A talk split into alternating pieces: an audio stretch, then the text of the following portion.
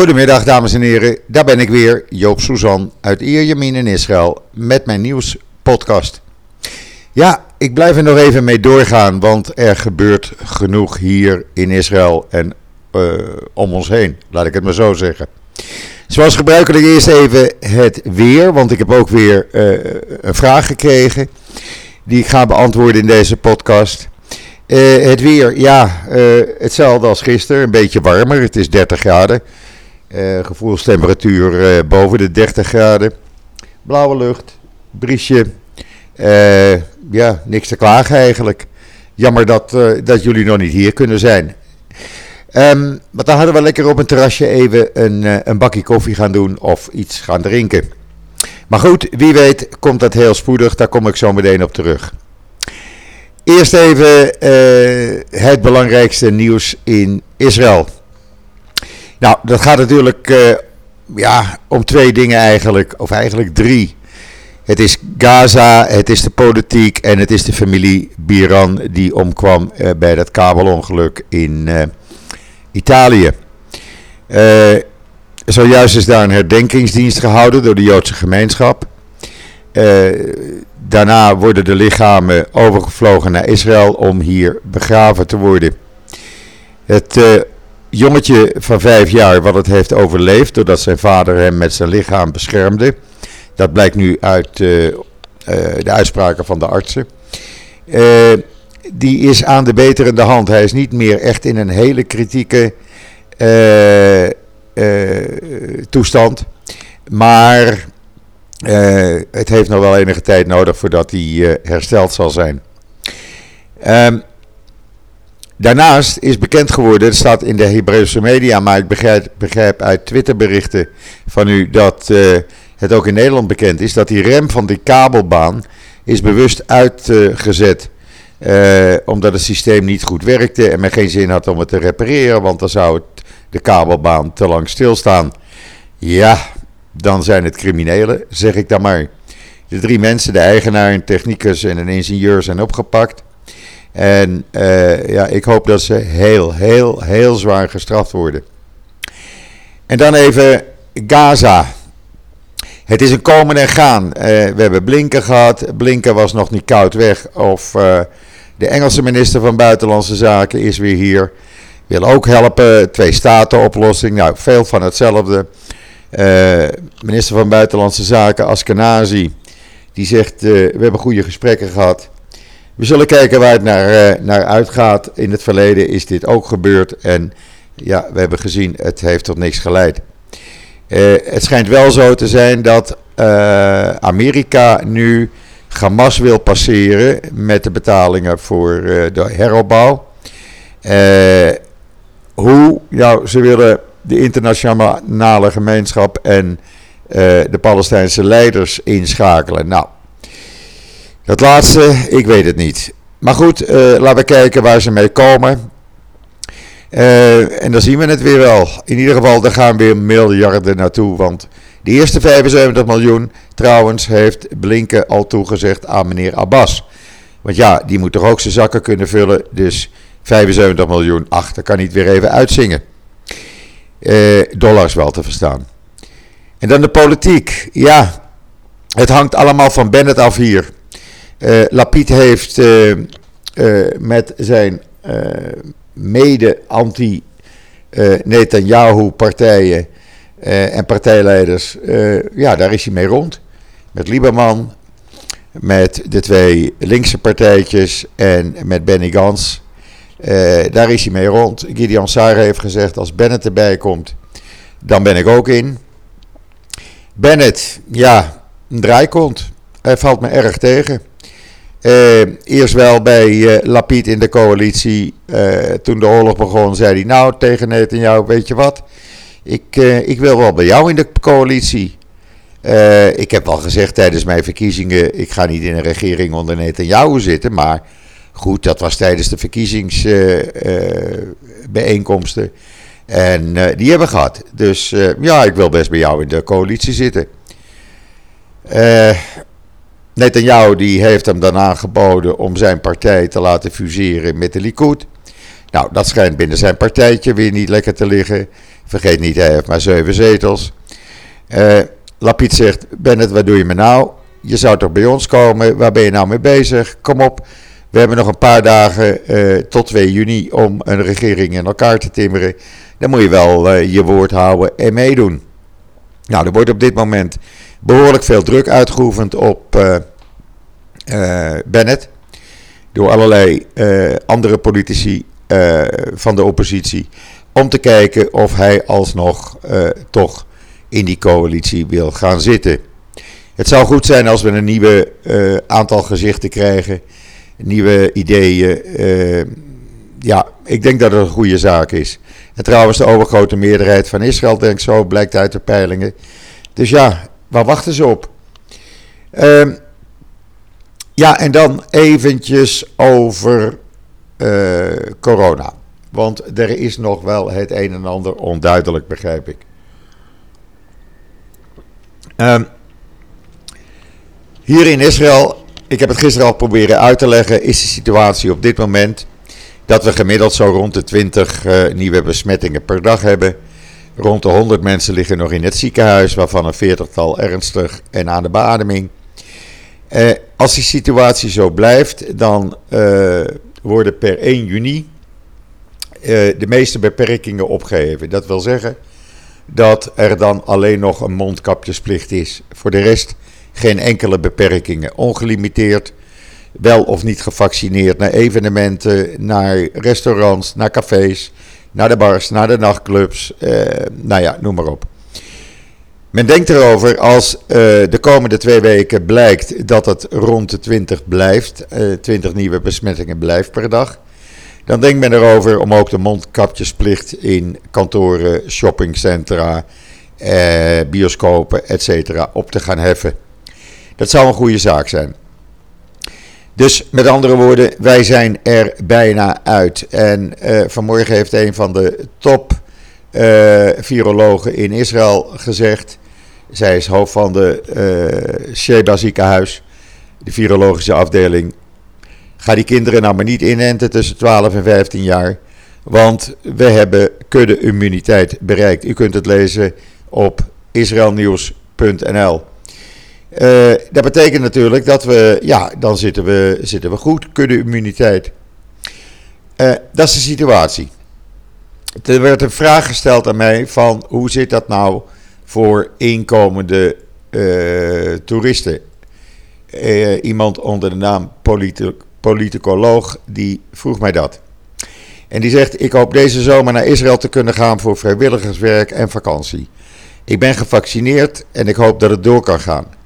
Misschien zijn meer mensen benieuwd of vakantieplannen gemaakt kunnen worden naar Israël. Want, zegt hij, u volgt natuurlijk ook de Hebreeuwse media. En dat doet u beter dan wij in Nederland kunnen. Nou, heel simpel. De eerste groepen uh, die gecontroleerd nu door het land reizen. Dat gebeurt, die worden in de gaten gehouden. Zijn allemaal gevaccineerd. Um, de bedoeling is om per 1 juli ook individuele toeristen die twee keer gevaccineerd zijn, het land te laten inkomen. Dat is de bedoeling.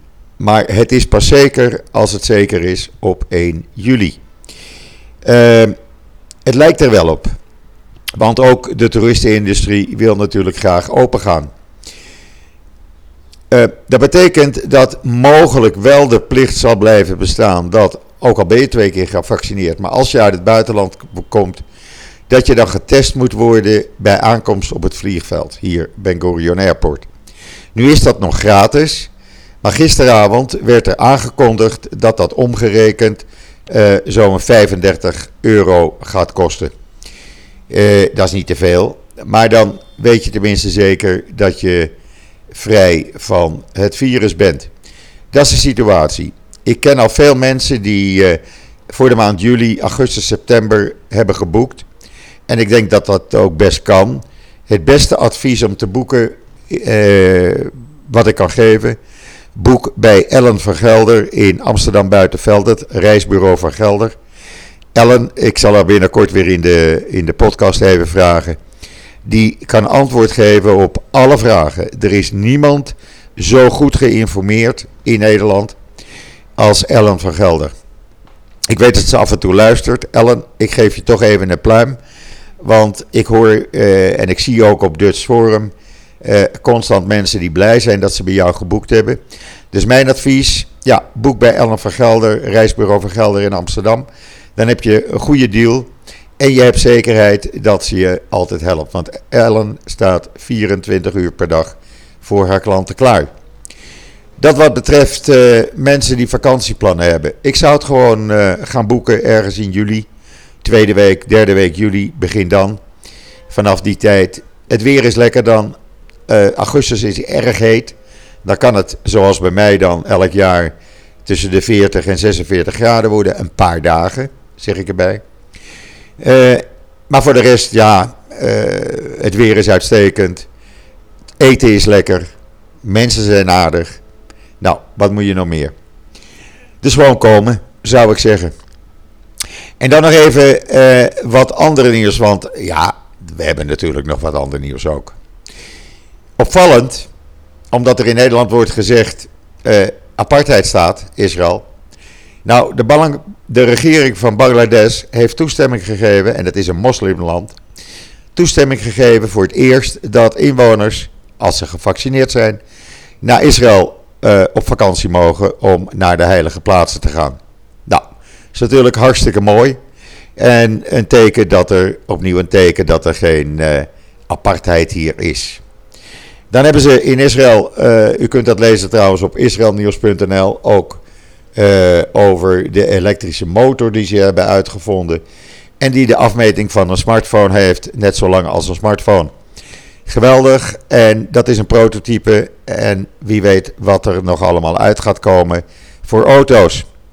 En dan hebben we gisteravond een uh, ja, constant hoestende meneer Nasrallah op uh, tv gezien. U kunt de video zien op israelnieuws.nl. Hij loopt maar te kuchen en te proesten. Hij ziet er ook een beetje bleekies uit. Hij schijnt niet helemaal gezond te zijn. En die begon natuurlijk ook weer te dreigen, want schending van de heilige plaatsen, nou dan uh, weten we het wel natuurlijk. Dan heeft hij nog wel wat raketjes in voorraad. En dan nog even over de Nederlandse politiek, want uh, alles wat ik zie, hoor en, en meekrijg uit Nederland, ik maak me toch grote zorgen over de Nederlandse politiek in Israël. Ik zag vanmorgen weer een stuk in de Telegraaf staan, waaruit bleek dat meneer Rutte graag uh, ja, uh, positief over Israël in de coalitieagenda wil hebben. En mevrouw Kaag die daar valikant op tegen is. Grote bonje. Ik heb vanmorgen ook een filmpje online gezet op Twitter. Kijk het maar even na op mijn timeline. Waarin Guidy Markenshover van de PVV in eerste instantie voor een pro-Israël resolutie steun kreeg van het CDA. Maar plotseling zei meneer Hoekstra: nee, nee, nee, nee, we steunen helemaal niet pro-Israël. Uh, dat doen we niet. Nou, als dat het teneur is in de Nederlandse politiek, dan mag je je ernstig zorgen maken over de volgende regering. Want dan ben ik bang dat daar een anti-Israël regering uitkomt. Wie had dat ooit kunnen denken? Uh, Nederland, wat ooit altijd voorloper was en zo positief was met steun aan Israël en haar bevolking, is nu een van de landen waar het woord Israël meteen als een rode lap bij zoveel mensen werkt.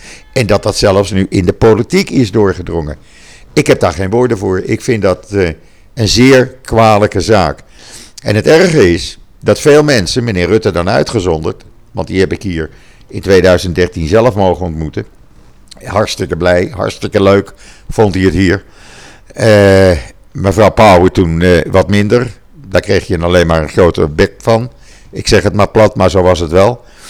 Maar in ieder geval, uh, de meeste, zoals meneer Van Dijk bijvoorbeeld, met zijn Pietje Bel uitspraken. Ik denk dat ze nog nooit in Israël zijn geweest. Er wordt gesproken over Israël op een manier waarvan ik denk, nou jongens, jullie weten helemaal niet wat hier gaande is. Wat jullie weten krijg je ingelepeld van anti-Israël organisaties of misschien van programma's organisaties of van het Palestina-comité. Maar jullie weten amper in Nederland in de politiek wat hier speelt. Even een slokje water, sorry. Want uitspraken die worden gedaan, ja, dan zeg ik gewoon: hou op daarmee.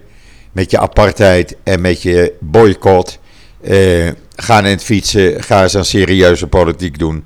Want dit soort uh, flauwekul, dat werkt natuurlijk alleen maar averechts. Wij gaan gewoon hier door met ons leven. We leven met de moslims, we leven met christenen, we leven met gekleurde mensen. En dat gaat prima. Ja, we hebben een aantal radicalen. Aan weerszijden, zowel bij de moslims als bij de joden. Maar die worden opgepakt. Er zijn er al ruim 1600 opgepakt, waarvan 30% Joodse radicalen. En dat gaat maar door, er wordt schoon schip gemaakt. Want radicalen, die moeten we niet. Echt niet, en die ontlopen hun straffen ook niet. Ik heb gisteravond weer gezien op televisie hoe de politie gewoon in het hele land mensen oppakte die bij rellen betrokken waren in de afgelopen weken. En die zullen hun straf niet ontlopen. Zo gaat dat hier in Israël. Je blijft van andermans spullen af. En voor de rest leeft iedereen met elkaar, naast elkaar en respecteer, respecteer elkaar. Dat doen we hier. Ik zeg dat elke keer weer opnieuw om het te laten doordringen, want echt geloof me, het is zo. Het is niet anders. Uh, de Arabische uh, bouwvakker in uh, mijn appartementgebouw wordt op dezelfde manier uh, begroet als dat ik mijn buren begroet. er is geen verschil. Er is geen apartheid. En die leus die dat met dat woord, ik wil het niet eens meer noemen, wat met een A begint, die door zoveel in Nederland wordt geloofd. Mensen, kom eens een keer kijken. Neem eens een keer deel hier aan het leven, het dagelijks leven in Israël. En zie en voel met je eigen ogen hoe wij hier leven. Dan pas kan je oordelen. En ja, ook ik heb kritiek. Ook ik heb kritiek op radicalen, op extremisten. En of ze nou joods of moslim zijn, dat maakt me niks uit. Daar heb ik kritiek over. Maar voor de rest, 99% van de bevolking leeft op een normale manier. En er is hier minder discriminatie dan in Nederland. Dus kijk eerst eens even naar wat er in Nederland gebeurt. Zullen we het daar even over hebben? Want Joden in Nederland voelen zich niet meer veilig. Is dat mooi om zo te leven? Hou op met die kritiek, meneer Van Dijk en andere politici. En kom dan eens een keer hier. Ik zal jullie persoonlijk rondleiden. Goed, dat moest ik even kwijt in mijn podcast. En ik denk dat u er wel begrip voor heeft. Heeft u vragen? Laat het mij weten via een DM. Wilt u altijd uh, deze podcast, uh, uh, ja, wil u hem niet blijven missen? Download de app op Podbean. Dan krijg je altijd een seintje op het moment dat ik weer een nieuwe podcast gemaakt heb. Want zoals ik aan het begin zei, ik blijf gewoon voorlopig even doorgaan met een dagelijkse kortere podcast. Want ja, de reacties zijn zo positief. En zoveel duizenden mensen die elke dag weer opnieuw daarnaar luisteren. En ik krijg zoveel reacties op een dag na de podcast. Ik vind het hartstikke leuk om te doen. En uh, nou, als jullie er plezier in hebben, heb ik er ook plezier in. Nog een fijne voortzetting van deze woensdag. Ik ben er morgen weer. En zeg zoals altijd: tot ziens, tot morgen.